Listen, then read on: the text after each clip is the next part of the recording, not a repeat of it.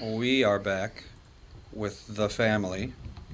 And Ralph W. Basham, MD, Hackmaster. Alex Brant Bernard Rasmussen. and Andy Brant Barnard, and we'll be right back with Michael Osterholm talking about the coronavirus. Tom here from my friends at Walser Automotive Group with some exciting news. Walser's rolling out Walser Care on new and most used cars they sell in Minnesota. Well, Walser Care is a powertrain warranty with coverage for 10 years or 150,000 miles. Powertrain coverage is like major medical coverage for your car. Engines, transmissions, all the really expensive stuff is covered. In addition, Walser Care includes 24 hour roadside assistance. Lock your keys in your car, run out of gas, you have a flat tire. Guess what? Walser has your back. The best thing about Walser Care? It's free with purchase. That's right, I said free. So, if you're shopping for a new or used Subaru, Honda, Nissan, Mazda, Toyota, Buick, GMC, Chrysler, Jeep, Dodge, Ram, Hyundai, or Chevrolet, see my friends at Walser and get Walser Care for free. Michael Bryant, Bradshaw and Bryant. So, what's the latest? Well, latest is we're representing people who are injured through no fault of their own. Uh, people come to us. We talk to them about what their rights are. We talk to them about things that you know adjusters would call them up and ask them about, and we represent people in order to get them justice for the injured. and have been for a long time. Very, very successful, no question. I, I, you know, I do meet a lot of your clients. They come up to me on the street and whatever, and they talk about this, that, or the other thing, and they both say, "Why do you guys hang out with Doug Sprinthal?" and I just had no answer for. he just looks away, you big baby. In any case. That's the whole deal. So people, they got any problem whatsoever, personal injury or other legal problems, whatever, they just reach out to Brad, Sean, Bryant. Yeah, Joe and I have both been president of the trial lawyers for the state, so we talk to people about all sorts of issues. The consultation is always free, and that's what we do. Michael Bryant, Bradshaw and Bryant.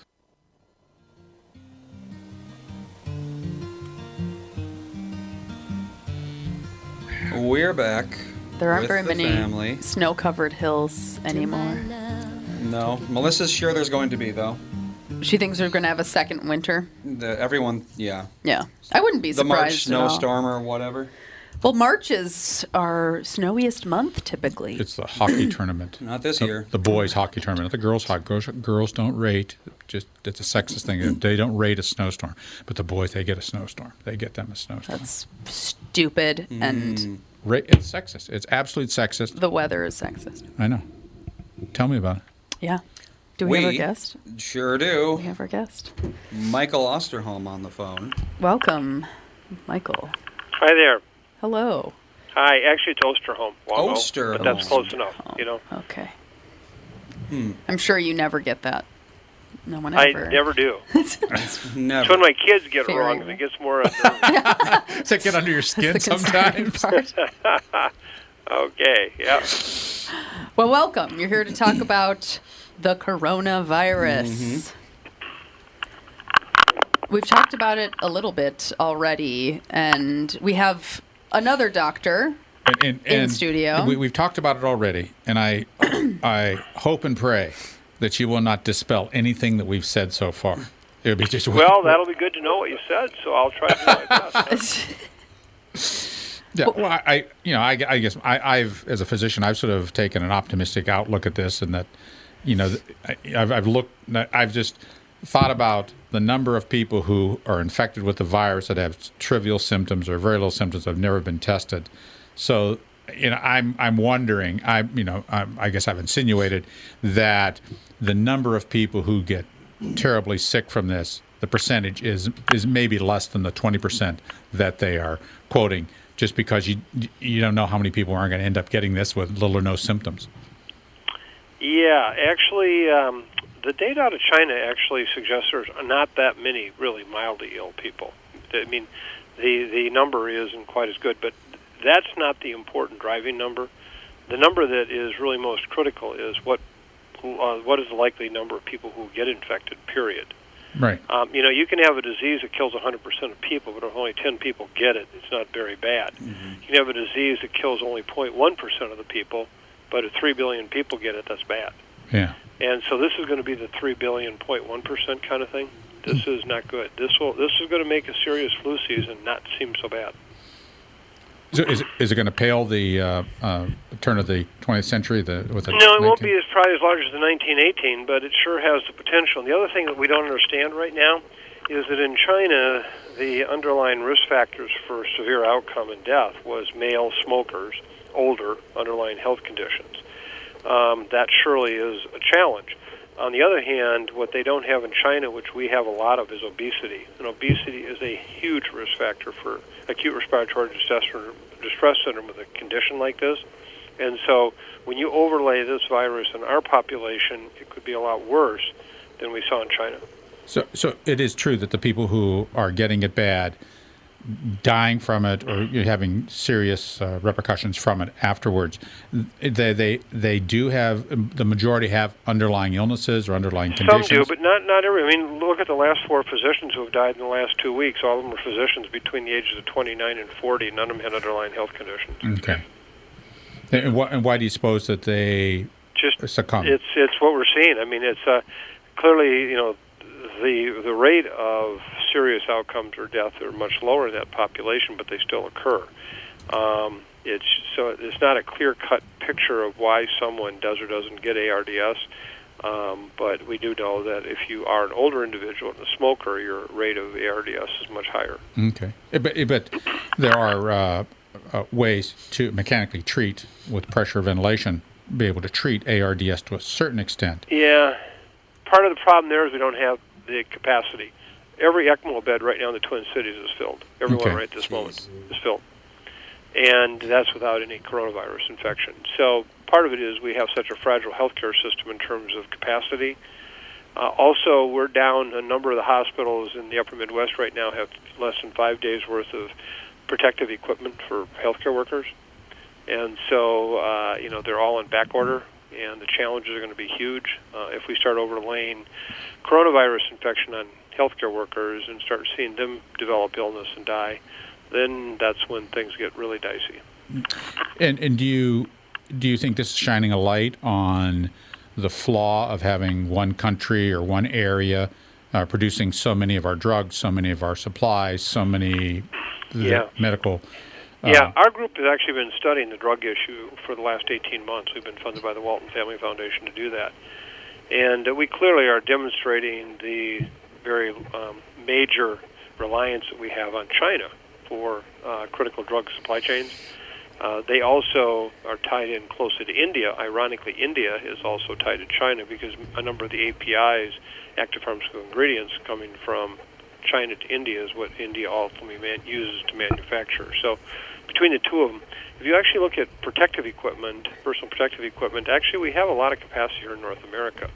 The problem is that healthcare systems have such little in the way of extra resources. They go out and buy it and stockpile it, so they don't. They tend to do the classic, I guess you call it the Amazon one button push kind of order, where they just assume that uh, if I order it this afternoon, it'll be here tomorrow morning Yeah. and uh, there's no way that with the manufacturing capacity as it is, you know, if they were operating at a thousand percent instead of a hundred percent, you still couldn't match up the actual needs with what can be produced. So that's where we're really hurting badly right now. Yeah, there that- was no stockpiling of this material that we, you know, knew we'd need one day. Yeah, that was the the whole point. Is that the supply chain economics are such as that Yep, why are we yep, why are we holding all this stuff in a supply chain when we can just you know streamline that so much so there's Yeah, nothing in that supply chain, and when Yep. it stops, when you if, if that's assuming that your productive areas work all the time, but when they Yep, as soon as they yep. stop, there's nothing Yeah, around. Yeah. My question is, what is what are the? It sounds like the flu, you know, like symptom wise. So what's the difference between the coronavirus and having the flu? Like what? Yeah. Anytime we look at a virus and what it can do to a population, there really are two different parts of that virus human interaction that become critical. One is how easily is it transmitted, meaning that uh, how many people are likely to get infected. And this virus is transmitted very, very similarly to what we'd see with an influenza virus. Um, very dynamic transmission. Uh, we know that people uh, early in their illness and possibly even before onset of illness are able to transmit the virus. That's why today it has worldwide distribution, uh, and where it's located, the case numbers are increasing rapidly. Um, that's something you expect to see with the flu virus. So the second thing, though, that makes a virus um, very important in terms of what it does to humans is is how severe is the disease. And with this particular virus, we see a case fatality rate, or the percentage of people who get it that die, uh, likely right around two percent. You know, there's been estimates it could be a little higher, a little lower, but each data point keeps coming back to about two percent. Um, most of those are older individuals, people with underlying health conditions, are surely at a higher risk, uh, and that compares to with influenza virus, and particularly a bad flu season of about 0.1 percent. Uh, in the 1918 influenza pandemic that killed primarily young, healthy adults was at about 3.5 percent. So it gives you a sense it's somewhere between 1918, but it's a lot more severe than that with influenza. What we're really at this point uh, at a loss to understand, and unfortunately time will give us that information, is what will it look like when it shows up in a country like ours, which it is now doing. Here, one of the age group uh, risk factor issues that we have is the overlap with aging population and obesity. Uh, we know that obesity is clearly a risk factor for bad outcomes with this type of pneumonia. And uh, unlike China, which had a very, very low level of obesity, uh, we have an epidemic going on here in the United States and a number of high income countries. So we can actually see the case mortality rate increase, not go down, when it comes into the United States just because of the overlap between obesity and infection with this virus. So is it basically the symptoms of yeah, the, the flu symptoms are actually similar? are very much. I'm sorry. Sorry. Yeah, no, the symptoms are very much like influenza. Starts out with a, a dry, non-productive cough, may have fever, and many individuals will not get much sicker than that. Um, however, those that do, this has also been an illness requiring a great deal of medical care. Um, uh, oftentimes, patients will be hospitalized, and it's in their third week or later that they actually die. And uh, this basically takes up a lot of medical care resources and makes the stress on the system even more than just you know having someone with a serious illness. So it's turning into pneumonia, or what is? Yep.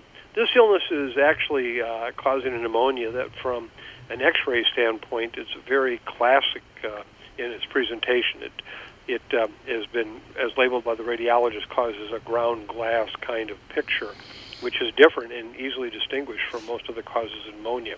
Um, then, in the to- top of that, there is an additional uh, uh, condition that occurs called acute respiratory distress syndrome, which is in part actually an immune response by the host that becomes extremely vigorous and actually starts doing damage to the body, which then in turn uh, only complicates the whole picture. And uh, a number of the patients are actually dying from this uh, acute respiratory distress, distress syndrome.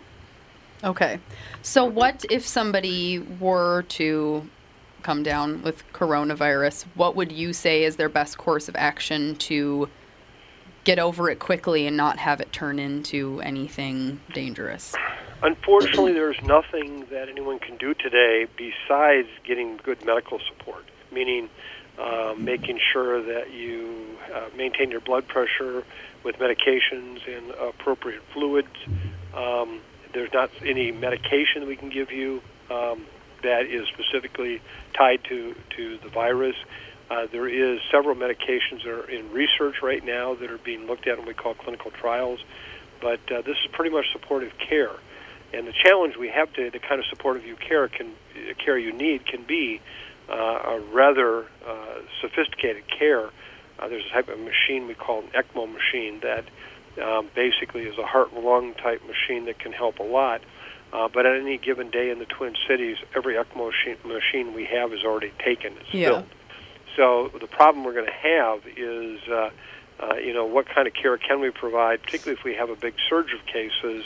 Um, you know, we're going to be in many cases, at best, providing good nursing care and uh, supportive care as such, and, and not high-tech intensive care medicine. Where, where might we where might we be with regards to a, a vaccine or immunization? Uh, vaccines are going to be, I, at best guess, years off. Uh, there's a lot of hype right now, and I call it happy talk, which I think is a real distraction because it gives people the sense it is right around the corner. Uh, there are two issues that we have to address. One is how well does the vaccine work? And we don't even really know yet quite how to uh, measure the protection that an individual needs to develop in order to actually fight off a coronavirus infection. And uh, how that vaccine is going to do that is still unclear. The second thing is safety. Um, there was a condition that was recognized early on uh, with SARS vaccine research, a similar coronavirus, in which is called antibody dependent enhancement, or ADE. ADE is where you have uh, a situation where if you have no antibody at all, you know, these protective proteins, then in fact you end up having uh, a disease. If you have lots of protection with this antibody, then you end up in uh, basically fully protected. But if you have an intermediate level, it may actually cause you to develop again another immune response that can be a very severe da- uh, organ damaging kind of response. This is exactly what we saw with the dengue vaccine uh, that was used in parts of the world, particularly the Philippines, where it was withdrawn after uh, kids became more severely ill uh, when they did finally get dengue infection, having been vaccinated, than not. So, given that this is a safety concern with this vaccine, we're going to clearly uh, have to have a lot of safety information before it's going to get licensed. I just don't see all of this happening before several years. So, whatever we have now is what we're going to have going into this battle with this coronavirus, and unfortunately, vaccine is not going to be one of them. And, and what what do you have any timeline prediction? I know that's dangerous to, to ask or to try to do. Timeline prediction as to when we are going to see this nationwide.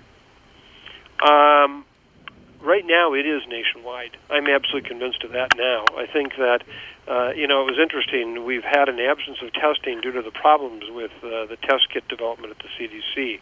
Uh, while the rest of the world were testing hundreds of thousands of people, we were testing people in the in the 4,000 range total uh, for the country. And uh, now that testing has become more available since last weekend, uh, I had predicted uh, just on Friday night on a TV talk show that within the next 72 hours after that, we'd see a, a, a number of cases getting reported and exactly what happened. That's going to continue as we have 75,000 tests uh, that are going to go out this week.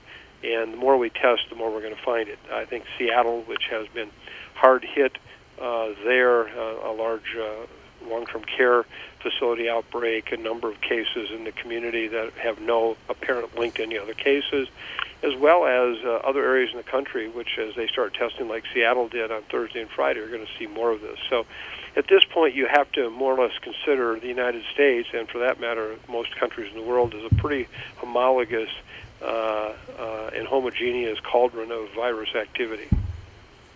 Do you think I've heard a couple of people say that this has actually been in America for a lot longer than people think, but now we're just finding it because we're finally testing for it. So do you think Yeah. it's been here for longer than people believe?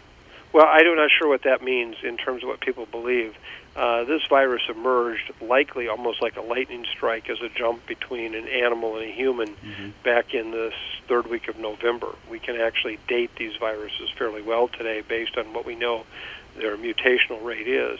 And so the whole world hadn't seen this before uh, late November. Um, from that time period, its amplification in the Wuhan, China area meant that a lot of people got infected there. Some of that spilled over to the rest of the world. Uh, its early introduction in the United States probably occurred in late December, early January. Uh, for those that we know, it was a little. It was the first week of January or later. Um, so it hasn't circulated before that time. But clearly, between uh, the middle to the end of January and now early March, uh, there was likely substantial transmission inside the United States, and that's what we're now picking up with our testing. Yep.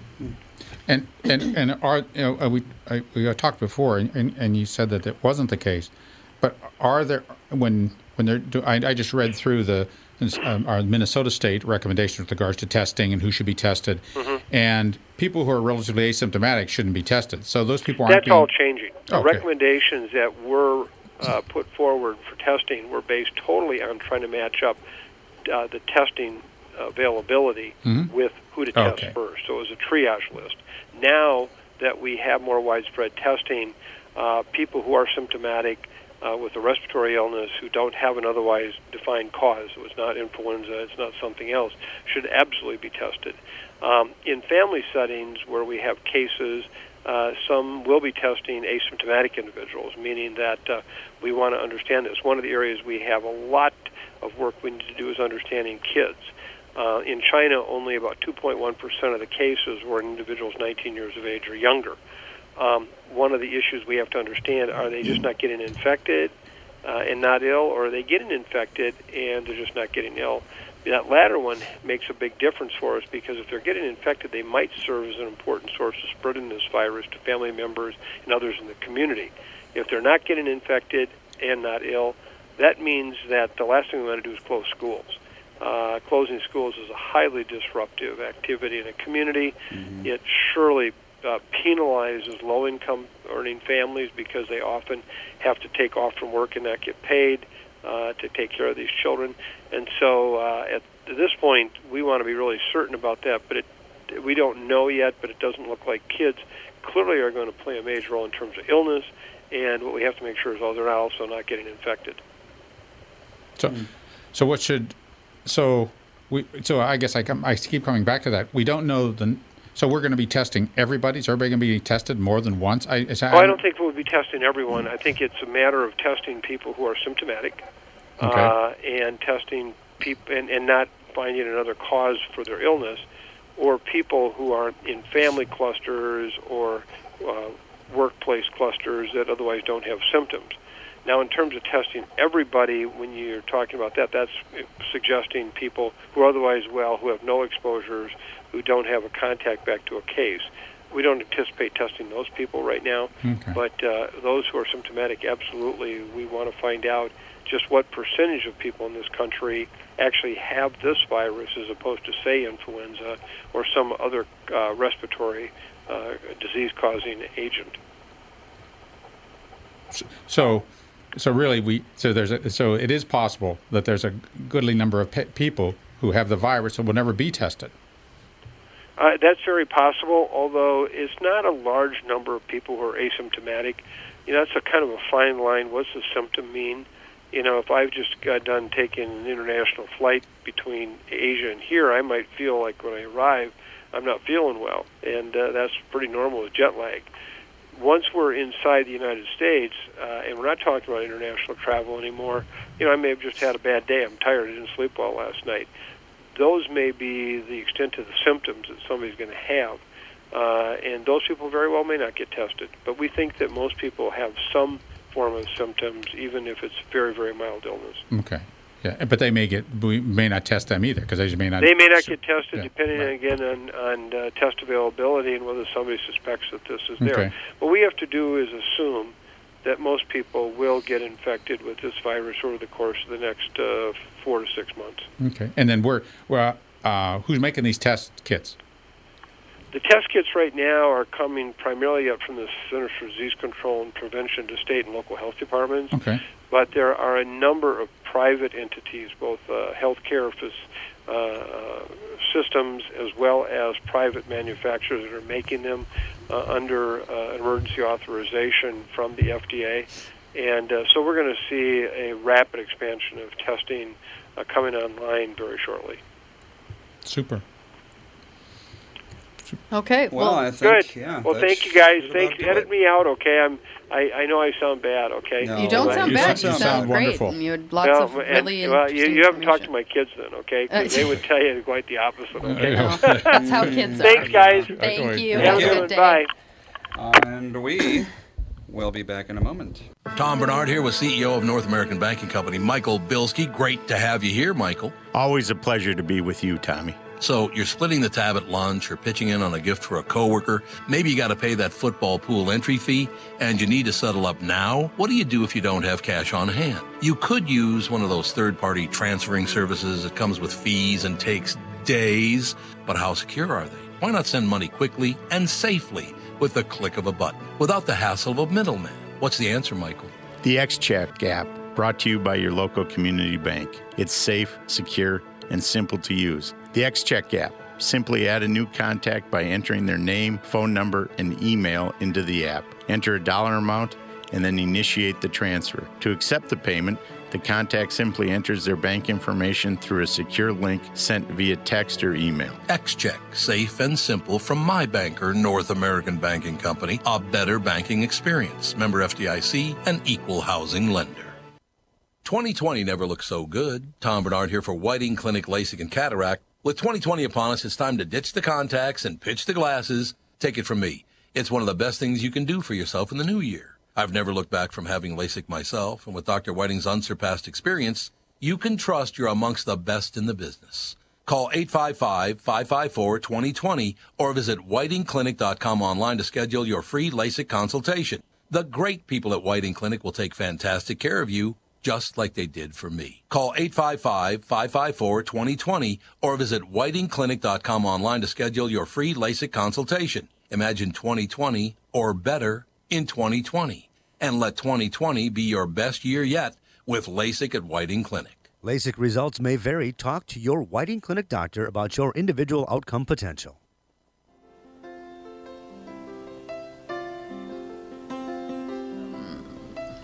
Fawn loves this song. Yeah.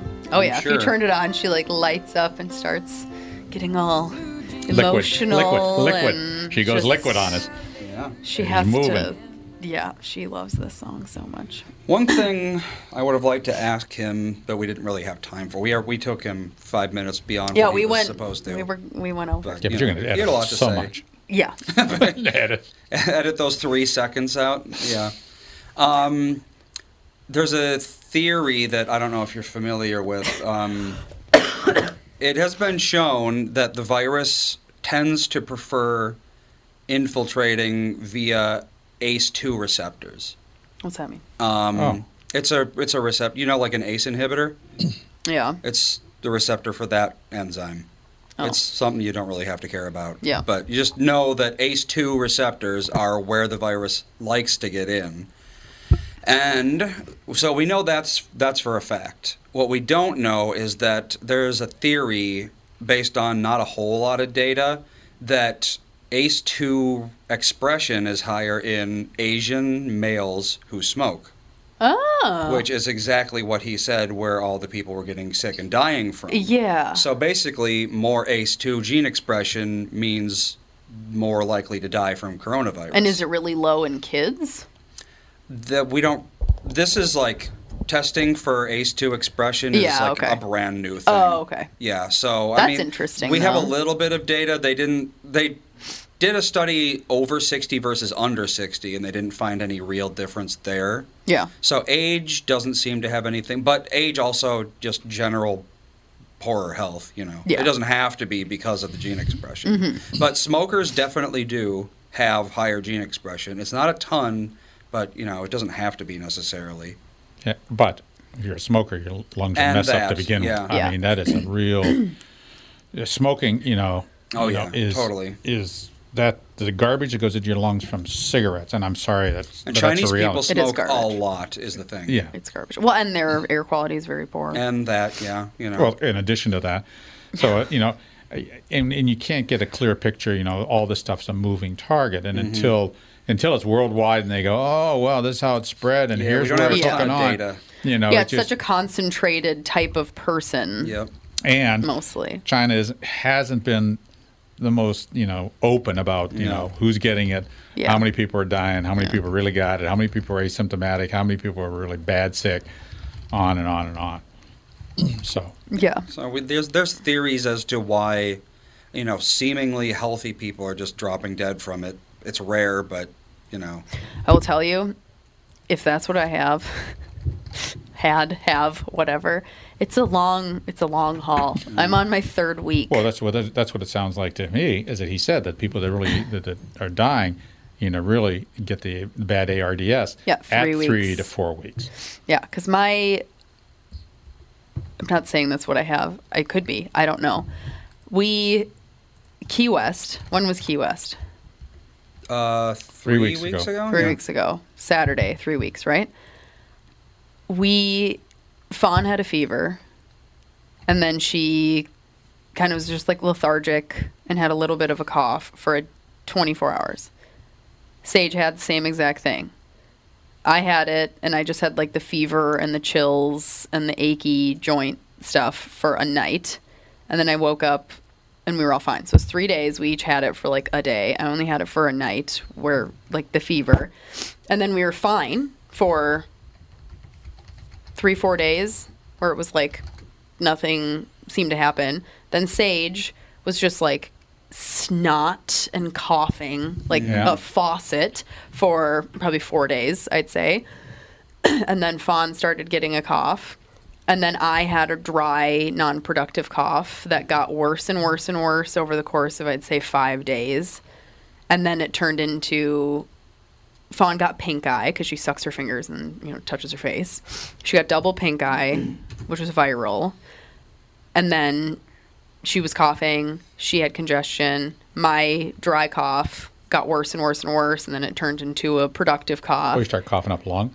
I've been cou- the coughing was so intense at one point, and I- it's just been like this moving target. Are target. you sure you don't have influenza? I I might. I don't know. It's hard because it's like it I went had from bronchitis four weeks, five weeks ago. So yeah. I well, mean, and it's, like it had it was dry cough, and then, And then wet it- cough, and then fever, and then congestion, and then like my joints have been really were they're My not joints have been anymore. hurting. Super achy, like my hips and knees especially. Super achy joints, and it's just like this moving target where it's like, oh, I have this, and now I have this, and now oh, it's a headache, and now it might be turning into a sinus I've a infection, and now I can't taste, and now it's just like, well, it's you know when when he when he spoke to the first described case, so case zero, yeah, Jim Smith gets the virus at the market from Yeah. the jumps from him. Oh, Jim Smith gets it. Okay, Jim. Yeah, he he goes home. he, he goes. He goes home.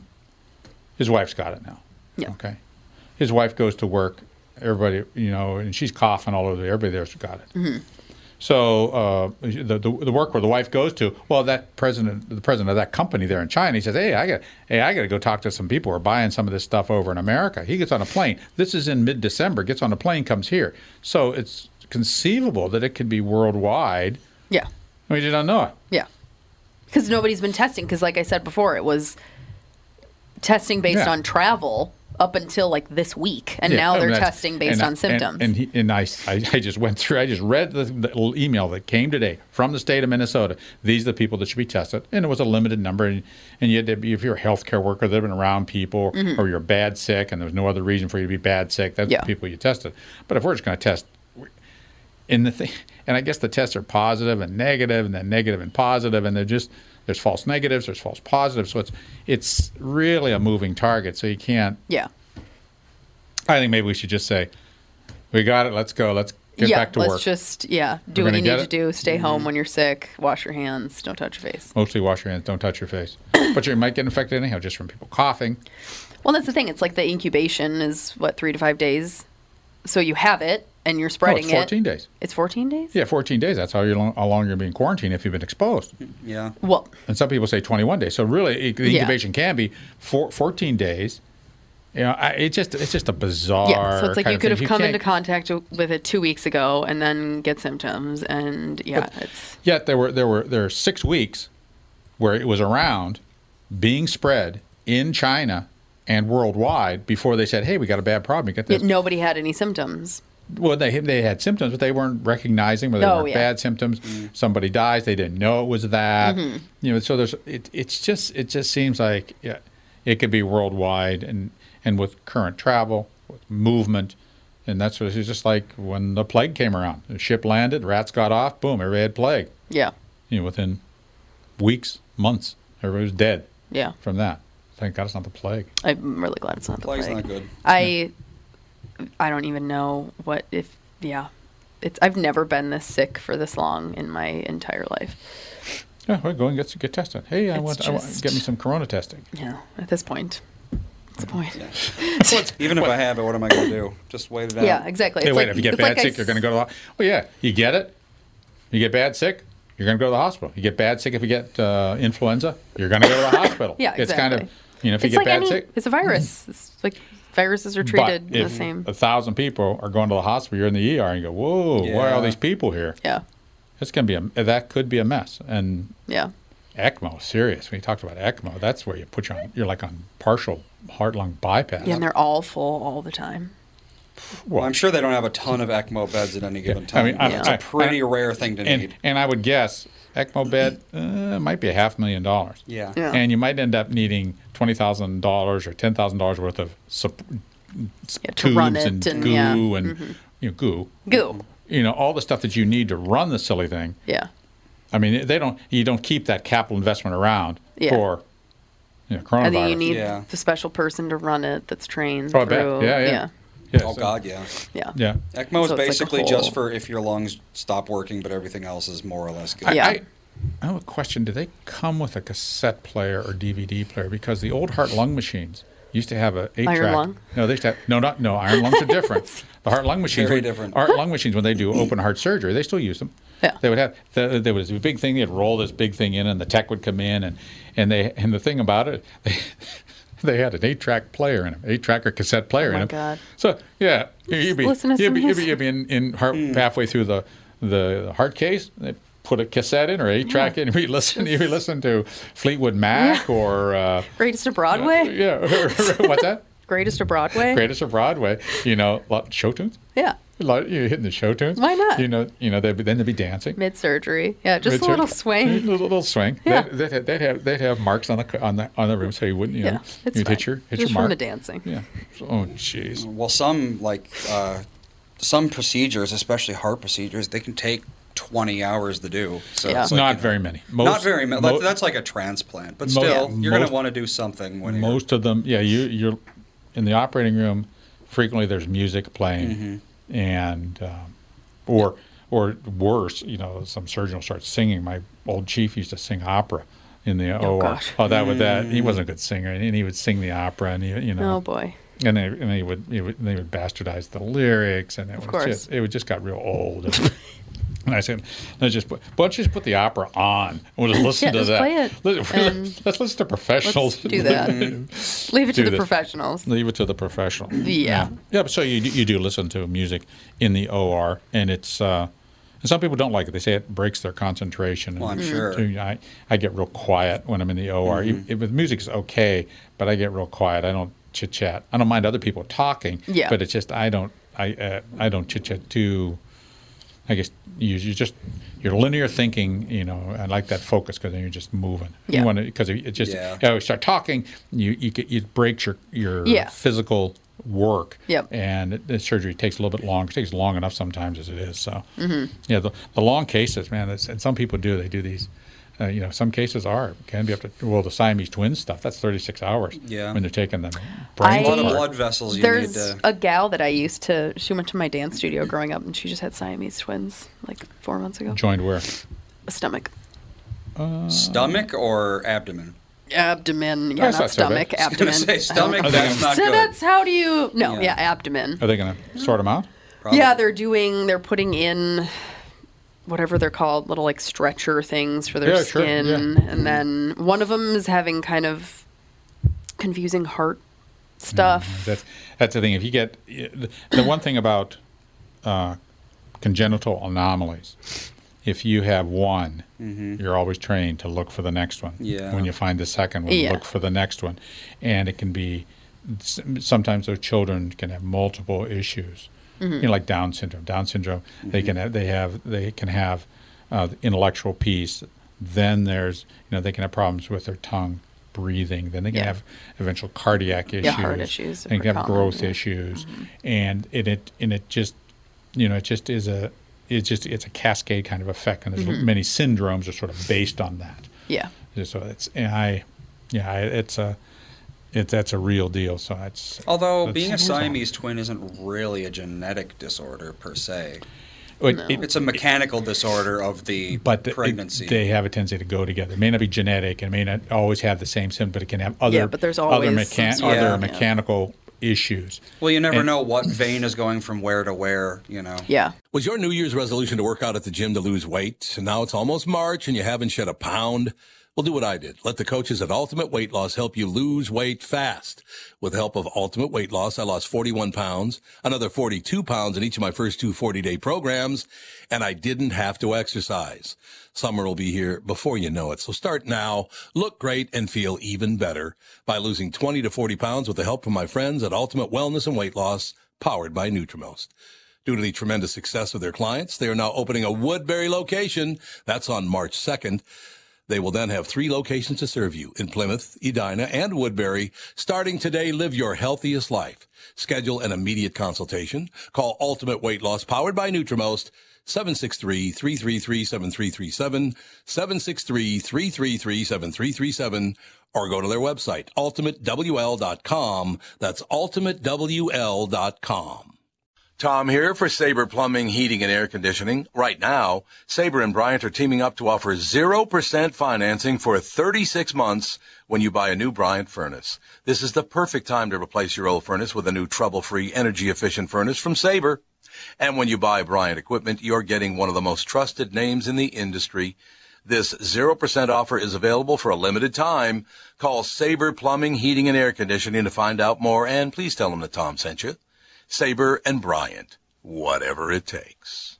And in the development, whenever you in the de- the one thing that I that always amazed me is how you go from a sperm and an egg to a person. Mm-hmm. It's so And, And when you when you study it and you watch it and you watch the different stages, you know, every week or so how it happens. yeah.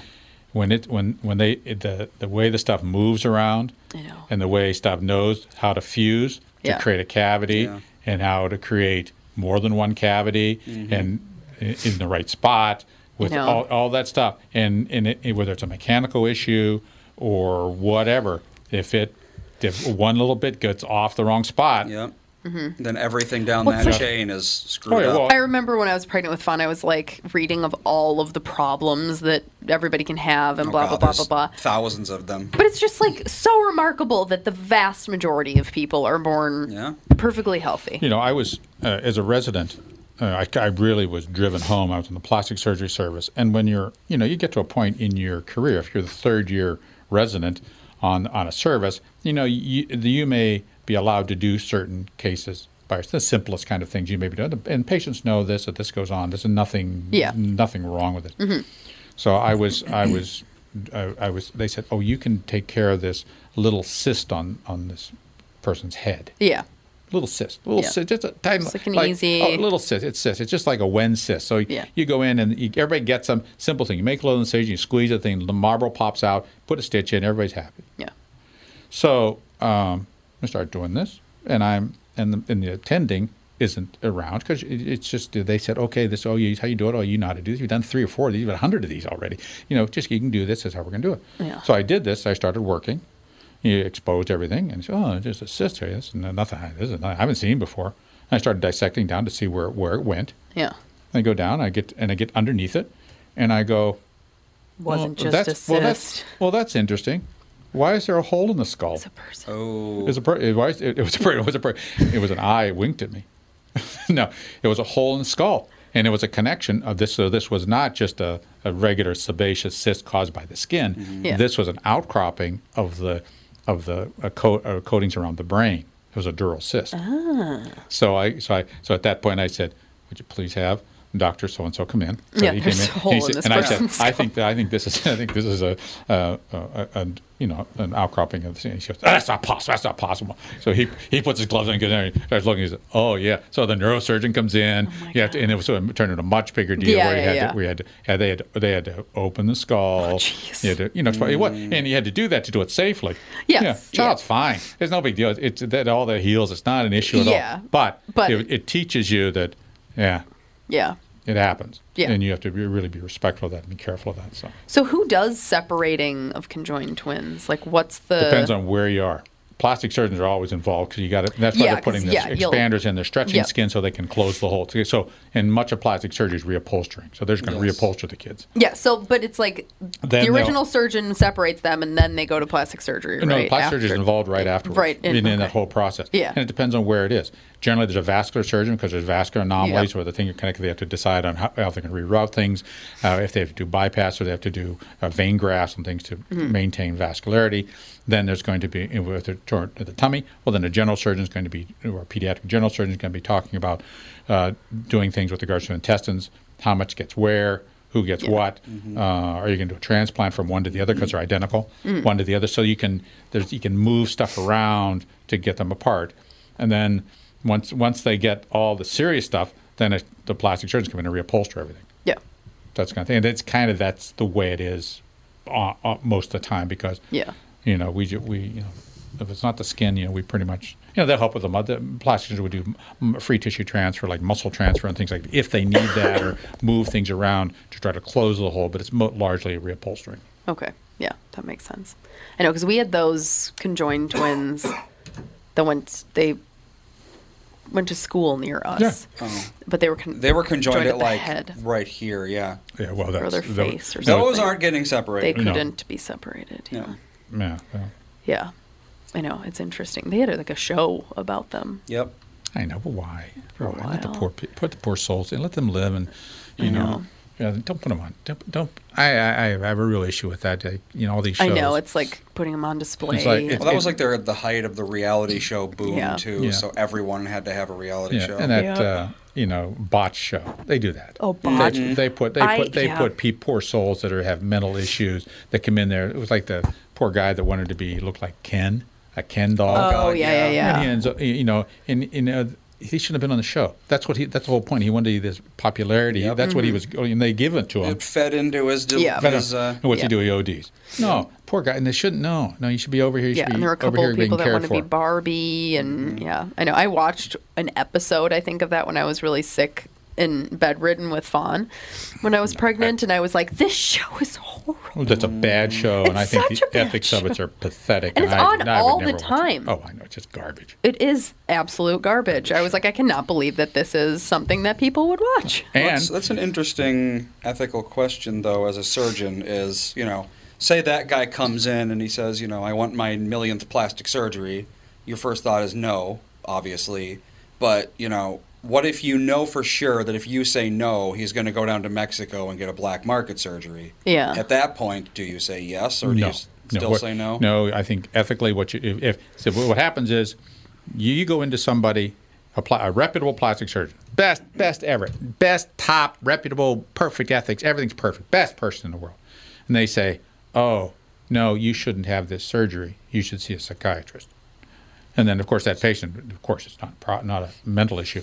The, the surgery's not working. He's not getting what he wants. So Yeah. then he goes, he goes to somebody. Well, you know, their their their ethics aren't perfect. And the, the, that person says, no, you really shouldn't have surgery. I don't think this is a good idea. You should see a psychiatrist. She's he, they're going to slide down Yep. Yeah. the the cosmetic surgery food chain as far as they can. Mm-hmm. Until you know, somebody says and, yes. and they'll find somebody, maybe a family doctor who does some of this stuff or plays plays with cosmetic surgery, or in, and they may go to a third world country where I don't know what the training is. You don't it doesn't have to be third world, but it could be in America. Yeah. Family doctor, there's a family doctor in town that does cosmetic surgery. Yeah. So you you, you go to them, you know, they well, yeah, I want this money. Come on, let's go. Yeah. Mm-hmm. Yeah. You know, they take as much money as they can, and then they'll slide down a little bit further when that person gets sick of them. So it's Yeah. not your responsibility to keep them from sliding, basically. That's right. I can't. Oh, I can't. Because Yeah. first off, I'm not going to be able to give them the result that they want, Well, no. And they're never going to be happy because they're never going to be happy. They're, Yeah. That problem is a is a psychiatric issue that needs care, and they refuse to accept that because having a surgical illness is less uh, has a less of a connotation or poor connotation than having a mental illness. Yeah. Well, and then you, as a plastic surgeon, you don't want to have you know your name on that. No. Well, yeah, but it's yeah, you don't because it's not the right thing to do. It's not the proper patient care. It's Yeah. Mm-hmm. not the right thing to do. You know, and there's patients I turn away. I say, no, I don't think I can't give you the result that you want. You know, you may want to get some help elsewhere. Yeah. So Are we over? Are we? We're happening? over enough that I think we should just go to 30 and then call it. Okay. Oh, oh, oh, We're six minutes over, so I mean, we're already halfway done with the third segment by now. oh, super. So you, you can splice something just- else in. yeah. I'm.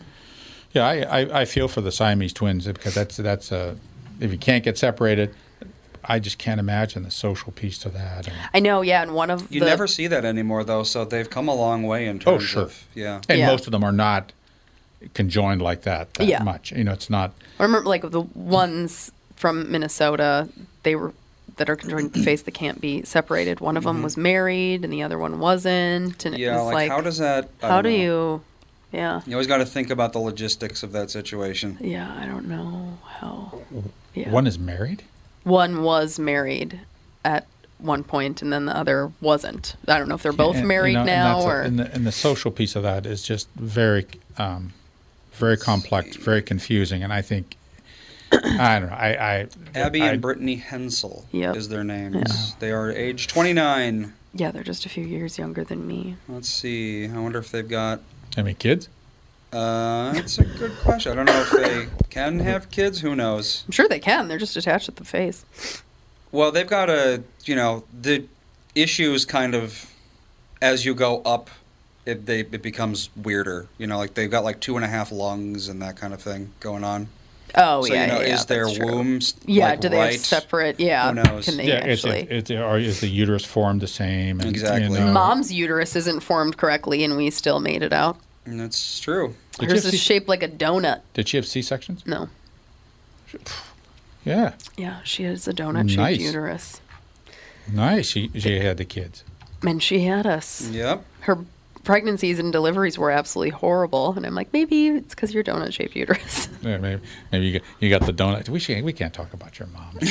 You She would not care if you we were talking about her donut-shaped Basic uterus. anatomy, and that's kind of that's kind of sad. We should just shouldn't do that. Not I was- that's not ethical. I was in there. You should see a psychiatrist. I used to live in there. I can talk about. You can talk about that's my. You- home. Oh, that's right. I guess I guess you do. You're sort of a carnal. No, I shouldn't Yeah. say carnal. Have- an intimate. No, Yeah. a uh, I have personal. the, personal. I have the most personal relationship with that space of anyone. Gee whiz. Gee whiz. Actually, no, Andy does. You were in there for longest.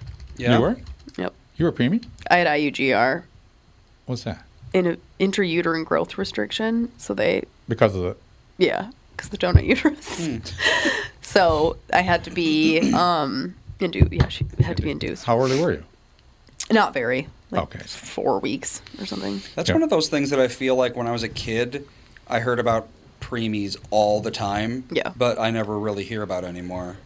Is that because there are fewer of them, or No. do they just not no, talk they are them? cared for They're- yeah. Mm-hmm. so well now. My, you know, my mother, God rest her soul, Thelma Grace, did was a nursery nurse before they had the n- neonatal intensive care units, Mm. and she took care of the preemies. So preemies showed up. There was two pounds. Yeah. They would care for it, and they had now. Mo- it was unusual for a child or baby that's that age, and this was in the '60s, Yeah. to survive. Yeah, because now the I don't If- know what the birth weight is now. They can get them to survive. Yeah, like t- I think 26 weeks is like a big milestone of like Oh, sure. 80% of kids born after 26 weeks survive. Oh And yeah, 30 the uh, fetal viability is Yeah, yeah. 30 Yeah. is really high. and you get you get that, but it's, it has to do with the, the formation of the lungs and their ability to Yep. to that. Yeah. It's just Yep. kind of related to this. Uh, we're gonna bring it all back. Yeah. Complete this circle. You know, it's that the whole idea. You got to have good lungs. That's Yeah. kind. you ain't got the good lungs. It Yeah. is really hard to get a uh, individual or Yep. To survive or human to survive, and that's and that's that's going to be the bad thing with this this virus. But it's interesting that it might be worldwide already. Now you don't even don't even think of that. I, I'm pretty sure I have. Yeah, that looking at that timeline, if it started in November, well, Yeah, why why would it take so long we didn't hear about it here? until in, until the second week. You didn't hear about it until the second week Yeah, wasn't January. there like one guy in Texas weeks. that had it, and it was like the first U.S. case or Yeah, whatever, well- and it's like the Well, they weren't testing for it when it was. Yeah. It could have been here. yeah. well, Well. and the guy that has it in there, the one guy, I think he died maybe in California. I think he hadn't traveled anywhere Yeah, but Or, like- California, that's there's a huge Chinese or been population there. or been around anyone that had Well, that's, traveled and that, once to again, China. that, like that, that I think that's evidence that say Yeah. there are people Yep. That got it that aren't sick. Mm-hmm. Yeah. You don't know they got it, Absolutely. and they're spreading it. So there's Yeah. so and and with so many diseases, there's carriers, people that Mm-hmm. you you're not asymptomatic, but you got it, and you're spreading it around, and Yeah. you know I got a cough. Okay, well, you got a cough. Oh, Jim's got a cold. Oh, Yeah, like he's still doing his thing, and yeah, like Dan and Sage both got this. What Fawn and I have, but Sage, like I said, he was just like super snotty for like four days, and then Yeah, completely got over it. And then Dan had congestion for a couple days, and then went and did some weird sauna thing twice, and then was cured.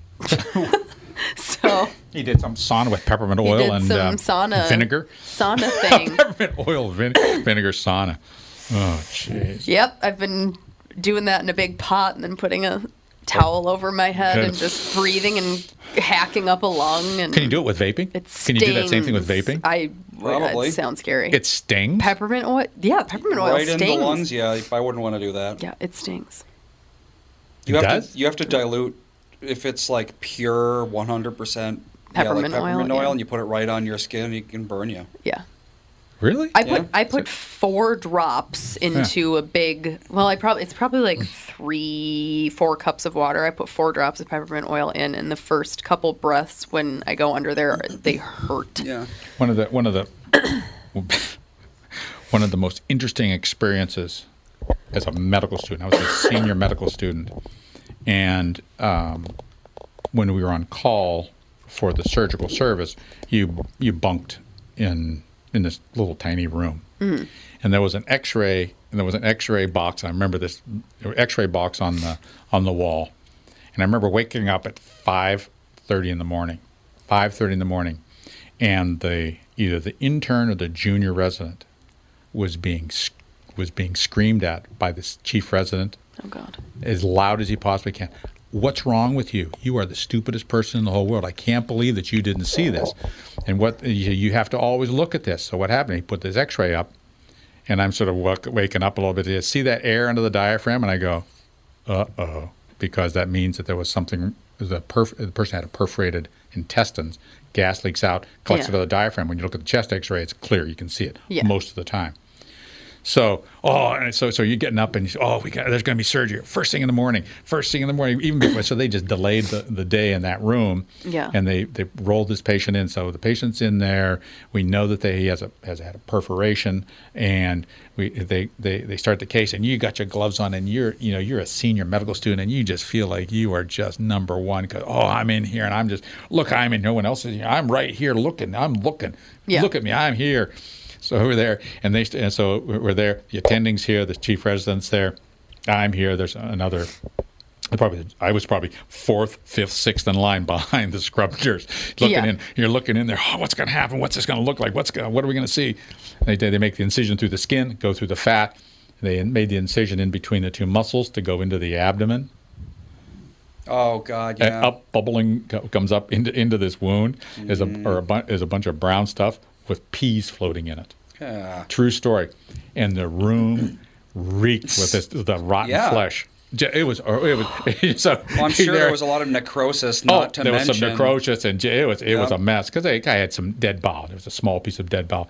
He did fine. It was not that. It, it, the, Isn't you it crazy it's that you can come back from Oh that? yeah, Yeah. you just, you just cut it up, sew it back together. Everybody, you clean it up a little bit, and it, it, that wasn't the issue. But I re- remember distinctly this stench was everything, and you're just about ready to start heaving, and the and the circulating nurse came around, and she had a little peppermint Peppermint. oil on on a little thing, and she goes boop, boop, boop, boop, boop, boop, to Yeah. everybody's mask, and it goes. It overpowers Takes everything. care of it. It went Yeah. away, and it was a the, it- strong it, was, oil. It was the best, and I go, "Whoa, You're like, That I need worked. this. Good stuff. that worked." Yeah. Anyways, we had to finish the surgery, and it was like no worse for wear, and all that, all the odor and everything was gone. and- Yeah. or you didn't know it wasn't gone. Yeah, but it was just it was covered a up by the oil. Great, just that oil does See, work. shows the power. Wouldn't it be the power nice of to essential oil. like the power of essential oils. be able to turn on and off your senses? I would never turn off taste because I'm miserable. I'm so sad. I know that's a bad one. And you and you do lose weight. A buddy of mine Yeah, went I've through. lost five pounds. Because I'm just like, I'm not interested in eating. He had radiation treatment and lost a sense of taste. And he lost a, a pile. He was a big guy. He is. He lost a pile of weight just because you just don't feel like eating. I don't even know. I want it to come back. Well, I know it'll, it'll, It'll come, come back. back. It'll just take time. Well, mom, she lost her sense of smell from Zicam for like six she- months. She did.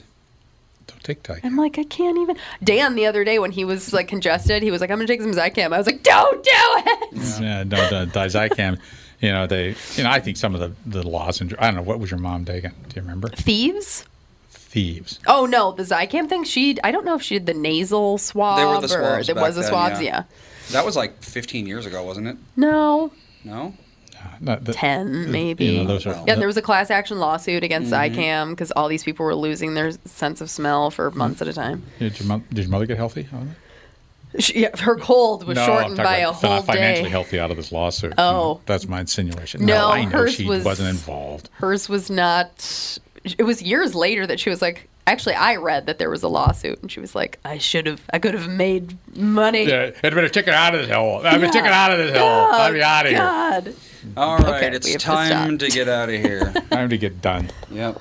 We will be back tomorrow. Not Thursday, I don't think. I won't be here. That's true. You're going to I'll be in Disney Disney World. Yeah, so I, I might come in by myself and just talk to no one for two Just hours. so- but well- probably not. Yeah, cause yeah, Ralph's not coming in. So No, Doug. I can't come in. Doug's not coming. Doug's not Coming Ralph's coming not coming in either. But No, I'm not that's- coming. I'm working tomorrow. Yeah, I would imagine. Well, I'll be back next Tuesday. So. So we'll see you tomorrow later, skater. with the family.